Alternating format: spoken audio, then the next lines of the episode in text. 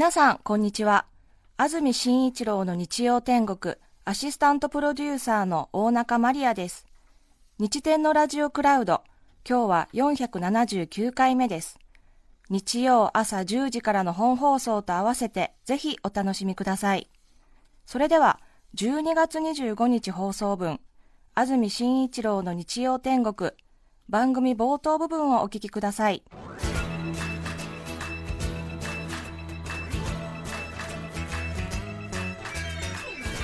安住紳一郎の日曜天国。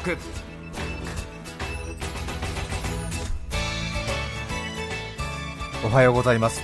12月25日日曜日朝10時になりました。安住紳一郎です。おはようございます。中澤由美子です。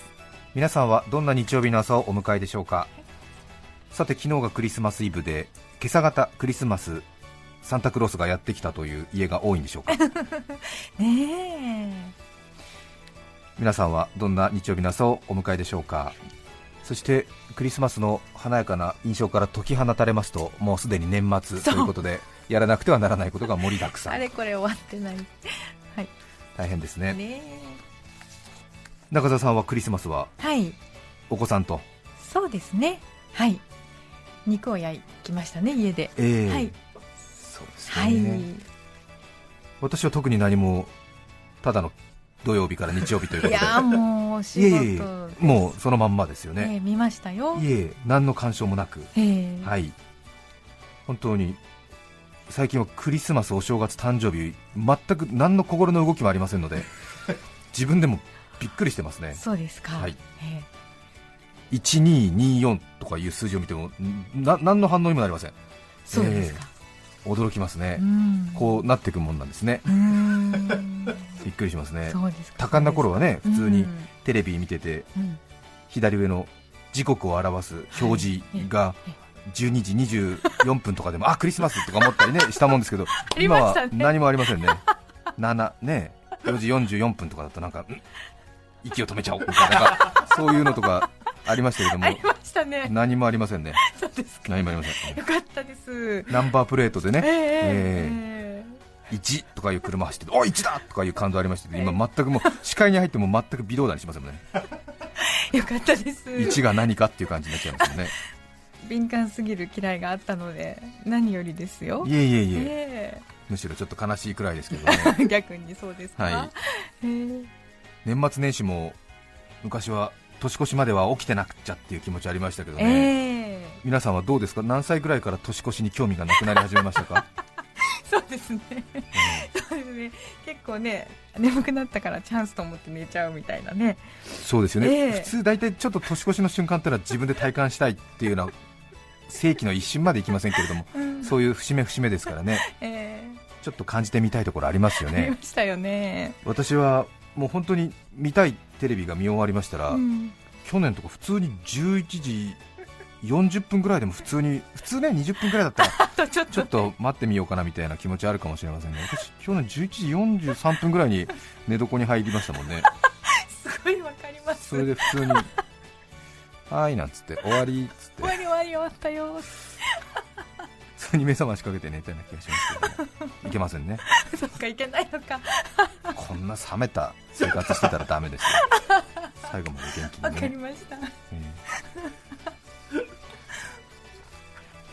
昨日テレビ番組でちょうど1人でクリスマスを過ごすという最近そういう男の子が多いということで、クリぼっちっていうんですか？クリぼっちっていうんですね。クリぼっちの男性が大体30%ぐらいいるっていうようなそういうニュースの中で1人で23歳の男性が家で過ごしているっていう特集の VTR がありまして、うん、そして取材したのが少し前だったので昨日のクリスマスイブ当日はどうしてるかなと思いまして番組の一番最後のエンディングでその人と電話をしたんですね、はい、そして時間が20秒ぐらいしかなかったものですから私もさほどそんなに話は聞けないと思いまして、どうですか、今はなんていうことをちょっと気楽に聞いてしまいましたね、えー、そしたら1人でクリスマスを過ごしている人に、あえて番組で電話をして今どういう気持ちって聞くアナウンサーの神経が信じられないということでちょっとした炎上騒ぎになりましたね。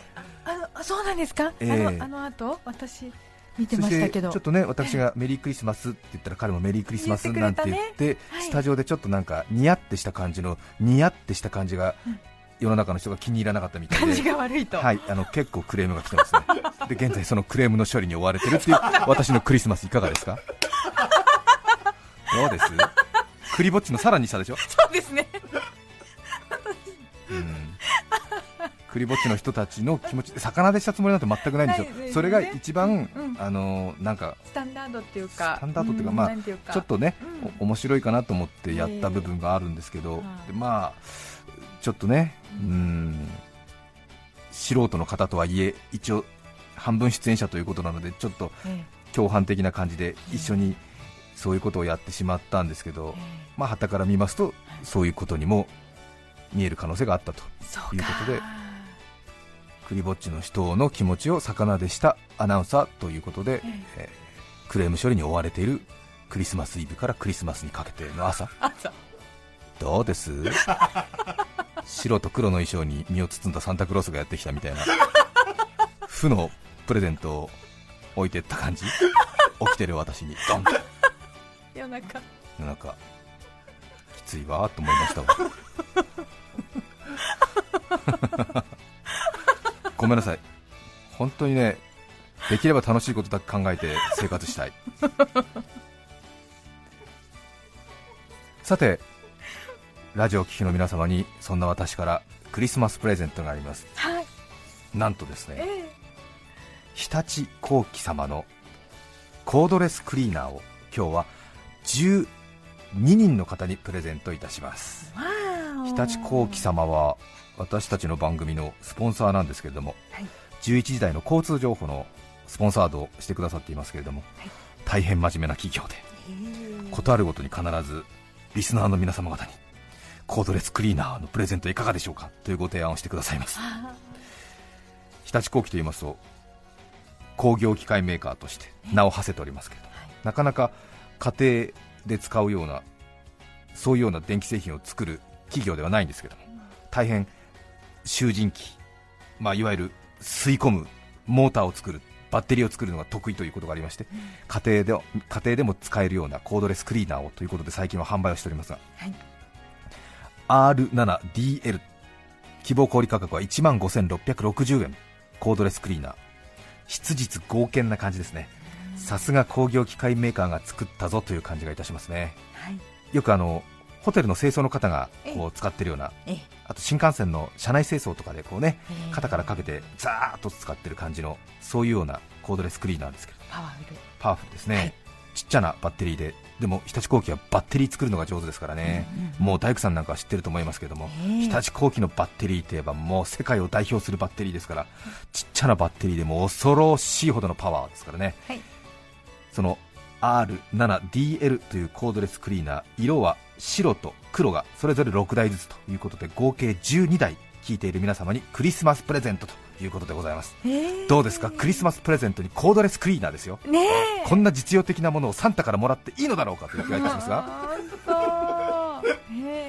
嬉しいですね。嬉しいですね。嬉しいですよ。ねちょっとしたケーキなんかよりもコードレスクリーナーの方がありがたいなと私は思いますけどね。本当に、うん、もうコードレスクリーナーとか全国百貨店共通券みたいなそういうのもらいたいみたいなそういうのがありますね大人はそうですね。大人はそうですよ、えー、パパはサンタさんから何もらったの？みたいな。日立工機のコードレスクリーナー、うん、いいですね。いいですね。いいんです。いいです。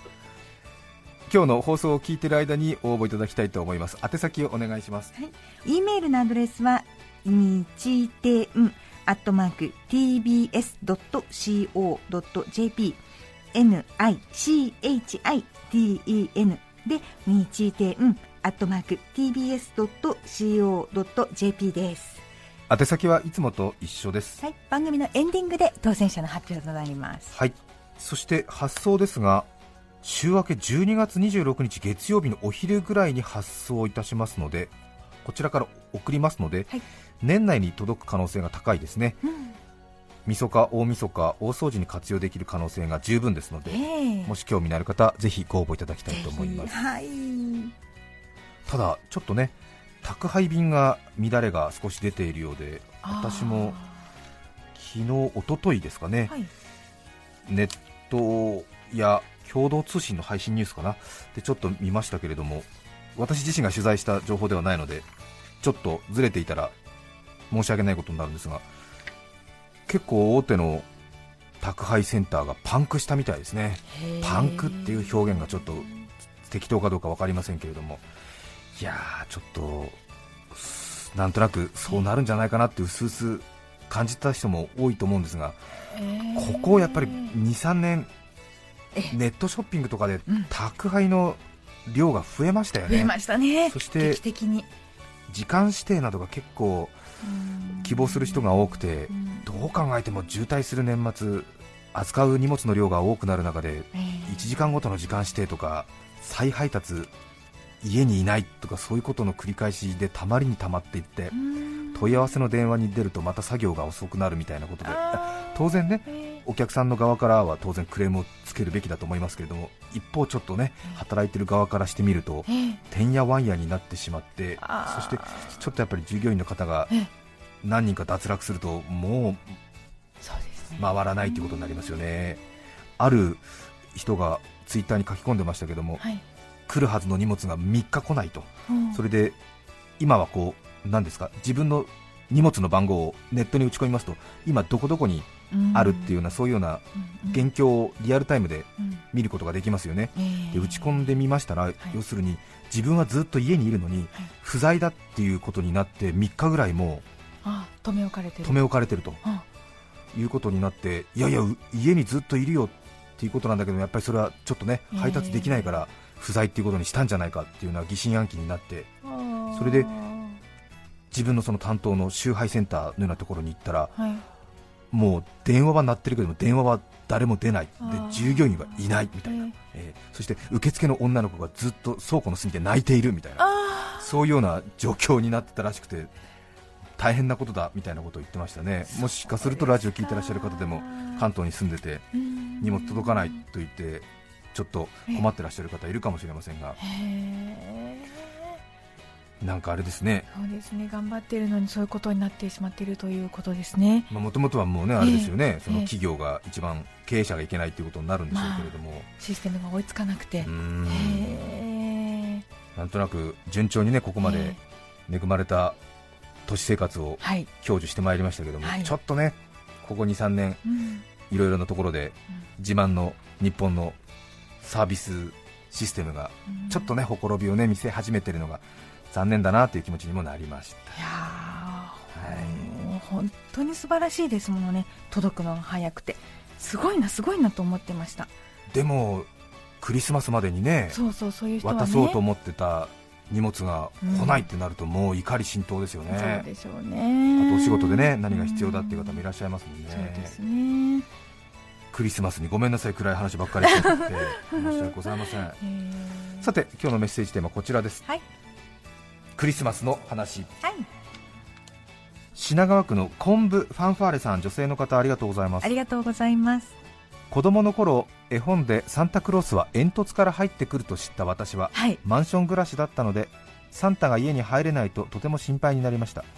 母に相談したところ煙突がない家は換気扇から入ってくるからきれいにしようねと言われました毎年クリスマスの前には換気扇を掃除しフードカバーを外し、はい、サンタさんがやってくる準備をしていました、はい、今から思えば大掃除を子供に手伝わせる母の策略でしたが、えー、クリスマスが近づくと換気扇を掃除しなくてはと思います。うん、いやいいですねいいですね。ちょっとねでも子供ながらに気づきそうなものだよね換気扇からは入ってこれないよねみたいな。そんなことないのかな。いやいや。サンタクロースはね、えー、いるいないっていう論議をしちゃいけないっていう今世の中なんですよね。確か。そうなんですそうなんです。そうなんです。そうなんですよ、うんうんうん、厳しい世の中になりましたね、うん、福岡県のくまさん47歳女性の方ありがとうございます。ありがとうございます。学生時代公式テニス部に所属していました。私の学年はとても仲が良く卒業後も年に一度部員1人の家に集まり泊まりがけでクリスマス会を開いていました。これは仲がいいですね、ね、今から20年以上前のクリスマス、うん、その年もみんなでプレゼントや料理お酒を持ち込み集まりました。テーブルの中央にクリスマスケーキを置きみんなで乾杯をしカラオケやプレゼント交換を楽しみました、パーティー中も誰かがクリームをつまみ食いしようものならまだ早いまだ早いとパチンと手を叩かれるほどでした、深夜2時。いよいよクリスマスケーキを切り分けようとしましたがナイフがなかなか入りません。何時間も放置していたからクリームが固まってきちゃったんじゃない？などと言いながらなんとかなんとか切ろうとしましたがやはりケーキにナイフが入らないのです。みんなが楽しみにしていたクリスマスケーキはなんとサンプルだったのです。翌朝購入したケーキ屋にサンプルケーキを持っていくと申し訳ございません。アルバイトの店員が間違ってショーケースにあるサンプルをお売りしてしまいました。昨日は夜10時まで店を開けてお客様をお待ちしておりましたが本当に申し訳ありませんでした。とのこと。お詫びにと本物のケーキと一緒にケーキ代まで返金してくれました。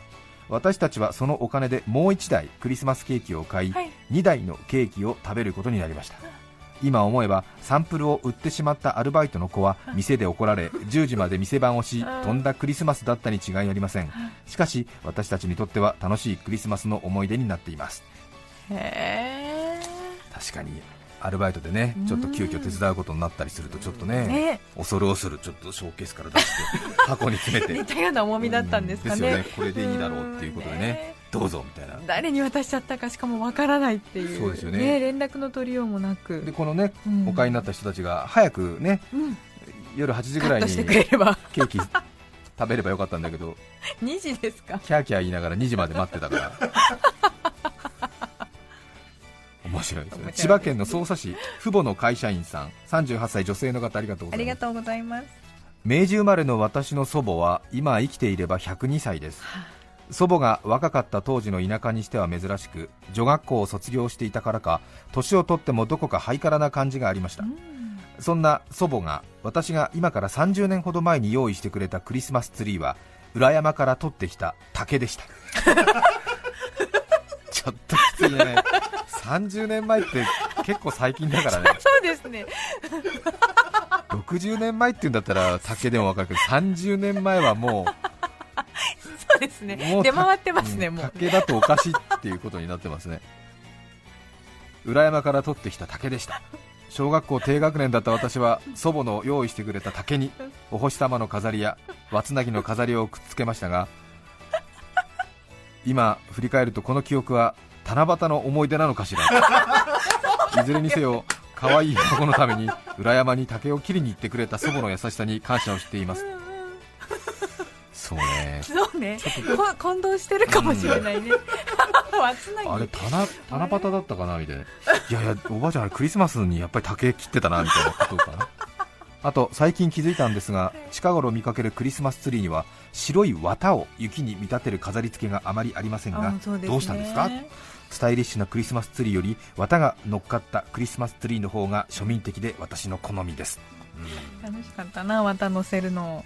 ですよね、はい、ちょっとごわごわしたね、また綿ですよね。そう、毎年ちょっと綿が減ってっちゃうっていう。そうですよね、綿のセールのね、最近はクリスマスツリーおしゃれになってますからね。なってますね。うん。あとは最近のクリスマスツリーは特にお店などで飾られているものはちょうどクリスマスツリーの下の方に、はい、こうキラキラの包装紙で包まれたプレゼントの箱みたいのがね、えー、置いてありますもんね。ありますね、足元を隠す感じで。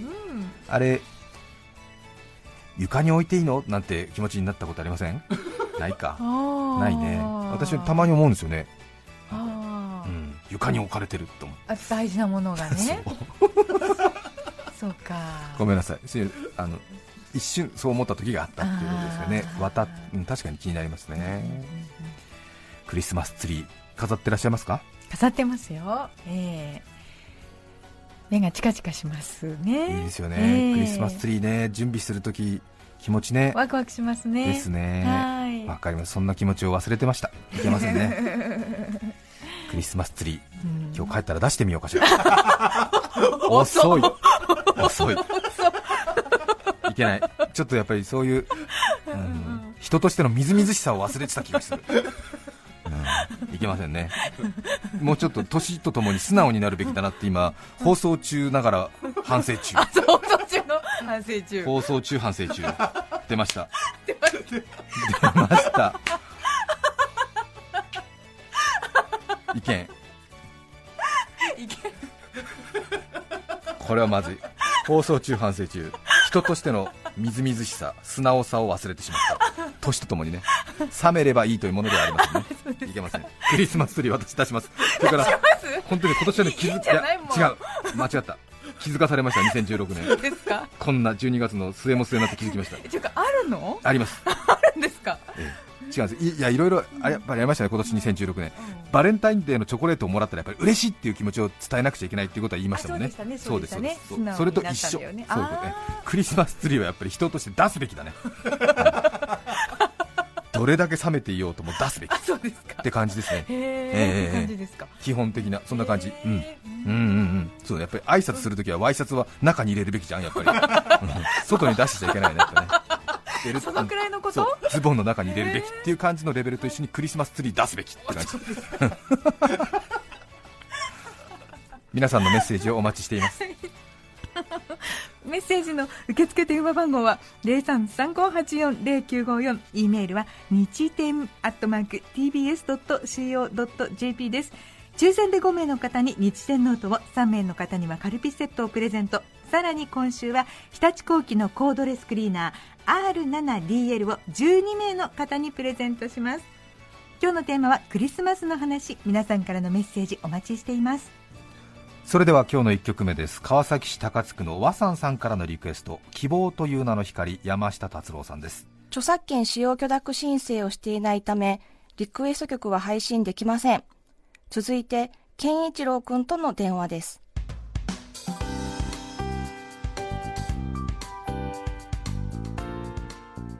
1年で一番最後の放送の時に必ず電話をしている健一郎君、もう今年で10年目ですね、当時は小学校5年生、番組にファックスをくださって、当時はまだ10歳、11歳だったんですかね、学校の児童会長になるっていうようなそんな話を聞いて、毎年、親戚のおじさんのように年に一度電話をして近況を聞かせてもらっていますが、本当にラジオ長く聞いてくださっている方は、あはいはいあの健一郎君っていうことになりますね。今はもう20 21歳になってるのかな？今年成人式を迎えてますね、えー、元気にしてるでしょうか？電話をしてみましょう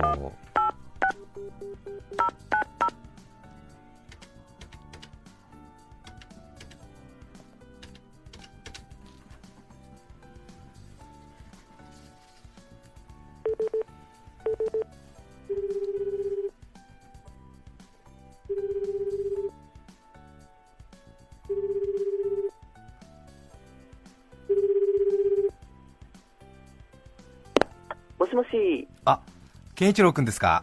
はい、そうです。日曜天国の安住です。ご無沙汰しております。ご無沙汰です。ご無沙汰してます。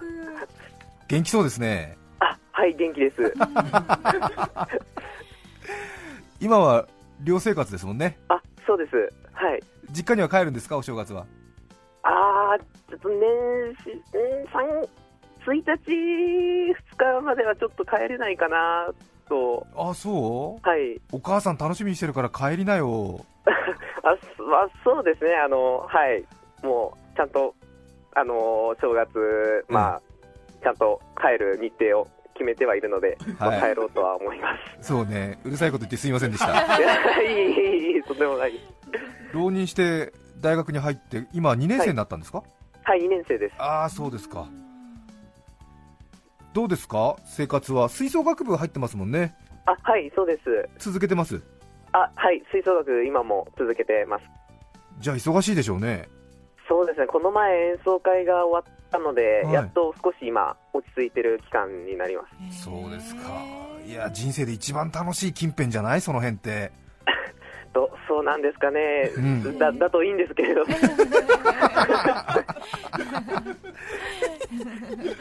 ね渦中にいるとわからないですよね。なかなかそうですね、ね声の感じがなんかね、健一郎君らしい優しさ、ね、そのままっていう感じがしますけども、えー、そんな。アルバイトは何かしてるんですか？アルバイトはですね一応あのはいその事務処理みたいな感じのアルバイト、書類とかの、まあ、雑用なんですけど、事務処理とはなんか名前はいいんですけど、まあ、雑用みたいな感じで、ちょっとまあいろんなことをやってます。あそう、えー、はい、東京での一人暮らしは2年目に入ったんですよね。そうですね。慣れました？だいぶ慣れたんですけれども、えー、慣れたはずだったんですけども、うん、そのまあ、いつだかその隣の駅までその歩きで行けるということが分かったので、うん、歩きで行ったはいいんですけれど、帰り道をちょっと間違えて、あの、うん、こっちの方向なのになと思って、2時間ぐらいさまよった結果、あの 別の反対方向の駅にたどり着くということをやらかしまして、やっぱりそんな油断しちゃいけないななんて思いますね。わかる、わかるよ。俺も一回中央線の駅探してたら西武新宿線の駅に出てびっくりしたことがあるけど ちょっとね、道まっすぐかなと思うと、ちょっと曲がってたりするんですよね。だんだんあのカーブしてることに気づかずに、どんどんどんどんあの自分では直進してると思ってるんですけど、反対方向から出てきちゃって。わかります。いやー、こんな笑い話ができるようになると思わなかった。あと、噂に聞いてるんだけど、申し訳ない、この話だけちょっと聞きたいんだよね。はい。なんか、彼女できたって話、ちらっと聞いちゃったんだけど。いや、そうですね、はい、できました。はい。よかったね。あー、はい。えー、えー、えー、できたんですけども、はい。できたんですけども？はい、できたんですけども、うん、はい、その去年のそのお話しさせてい。ただいた、はい、その翌日か翌々日あたりに、うん、あの彼女ができたんですけれども、うん、はい、はい、このままその、はい、続いてるという報告をしたかったんですけれども、うん、どうも9月あたりでその、別れてしまいまして。あらら。それは振った感じ、振られた感じですか？あそれはもう振られた感じですかね。あそう、はい、はい、でも、あれでしょ、初めての彼女で9ヶ月持ったんでしょ？まあそうですね、はい。前向き、前向き。初めてで9ヶ月は結構ですよ。そうなんです、まあそうですね、うん、あの友達からはその、うん、お前どんだけプラトニックな恋してるんだって言われまして。健一郎君はだってプラトニックだもんね。いや、そんな。そう。おすすめは新宿の伊勢丹の地下だよ。あそこに行ったら女の人いっぱいいるから、あ世の中こんなにたくさん女の人がいるんだと思って、物をたくさん買ってる女の人がいるから多分一瞬で心の傷がなんかうん。フリーズドライみたいになるよ、うん、いやでもなんかもう最近なんかもう好きってなんだろうって思い始めてしまって はいはいはいね。そうだよね。好きってなんだろう、うそうだよね、自分が好きって思ってる気持ちが世の中どう処理するのかわからないもんね。そうですね。うん。そっか、はい。どうしようもないね、それはね。どうしようもないですね。はい、そうか、うん、もう一回復活するかもしれないしね、ないか。復活ですか、うん、うんまあ、そうですね、まあ、また縁があれば、はい、うん、そうね、縁があればって感じですね、そうですね、はい、本当に。あと、予備自衛官法にはい、応募したってどういうことですか？そうですね、あの予備自衛官制度というものがあるので、うん、まあ、以前からその中学時代にそれを知ったんですけど、はい、まあ、実際にそれになりたいなと思って、それが年齢が18歳以上とか決まりがあったので、はい、でまあ、20歳になった時にその去年の時に3月あたり、うん、あ3月あたりにその広報の方にお願いしてで、まあ、一応勉強してその試験に臨んで受かったのでで実際そのそれになるための訓練が始まったので訓練に1回目の訓練に行ってきました。そう。あのあれでしょ？常設の自衛隊の隊員ではなくて、はい、い。ざという時に手伝うっていう元自衛官の人が登録していたり、普段普通に働いてる人が訓練ちょっと受けて登録していくシステムだよね。はい、そうです。結構訓練大変でしょ？あそうですね、ただまだあのは始めたばっかりなので、うん、まだその1回目のまだ訓練の期間も日程もちょっと決まってしまってるので、はい、まだ1回目しか行けてないんですけれども、そうだよね、トータルで多分50日ぐらい出なきゃだめだもんね、そうです、はい、え。ー、どこで訓練してるんですか？あえっと、ここ、関東とかの区域ですと、えっと、神奈川の方に、はい、で、その駐屯地がありまして、はい、え。ー、じゃあ、将来は自衛官も考え始めてますか？あそうですね、もう、うん、その方向で行こうと思ってます。なるほど、じゃあもうちょっと言い方は違うかもしれないけれども、少しね、はい、職場を先に知っておくみたいなこともあって、あはいそうです。インターンの感じだね、うん、そうですね、まあ、インターンという、まあ、気持ちで言ってしまうのもあれなんですけども、ただ、やっぱりまあ気持ちの上では、うん、ちょっと見ておきたいというのもあるもんね。はい。そうですか。いや健一郎君はね昔から小学生の頃から正義感が強かったからなんとなく今の話を聞くとすっとこうなんとなく納得する親戚のおじさんたちの気持ちだよ。本当に立派に、ね、立派になりました、本当に。はい、とんでもないです。ねいつも年末電話に付き合ってくれてどうもありがとう。はい、とんでもないです、本当に。ね。もう嬉しい限りです。本当？ああ、嬉しいよ。はい。体に気をつけて。あ、はい、ありがとうございます。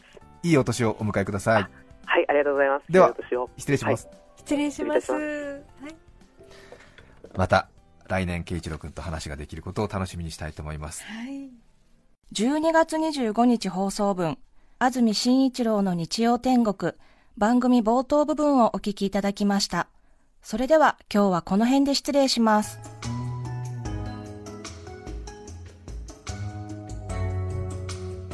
安住紳一郎の日曜天国クリスマスプレゼントはもらいましたか？同情するなら金をくれ道場養蔵健康道場 TBS ラジオ954905